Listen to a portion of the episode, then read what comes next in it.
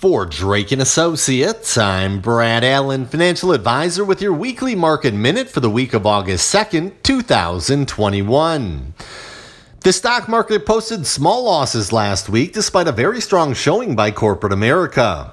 The Dow Jones Industrial Average slipped 0.36% while the S&P 500 lost 0.37%. The Nasdaq Composite dropped 1.11% for the week and the MSCI EAFE index, which tracks developed stock markets overseas, jumped 1.51%. There were plenty of excuses for stocks to retreat last week. News of a new phase in Chinese regulators' crackdown on large private sector companies, a decline in new home sales, and concerns about the Delta variant weighed on investors. After opening the week adding to the record high, stocks turned lower despite an earnings season that continued to impress.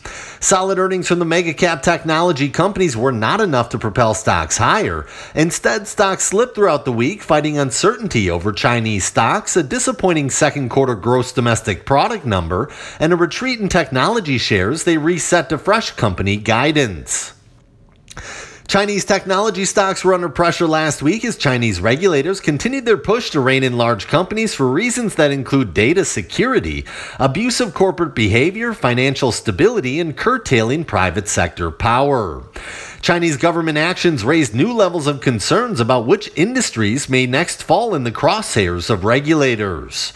American investors have plenty of exposure in Chinese companies. Substantial losses were felt by mutual funds and hedge funds, which account for about 86% of the holdings in over 200 U.S. listed Chinese companies whose aggregate market capitalization exceeds $2 trillion. Ahead this week, some economic data. On Monday, the ISM Manufacturing Index. Tuesday, factory orders. Wednesday, ADP Employment Report and ISM Services Index. Thursday, jobless claims. And Friday, the Employment Situation Report.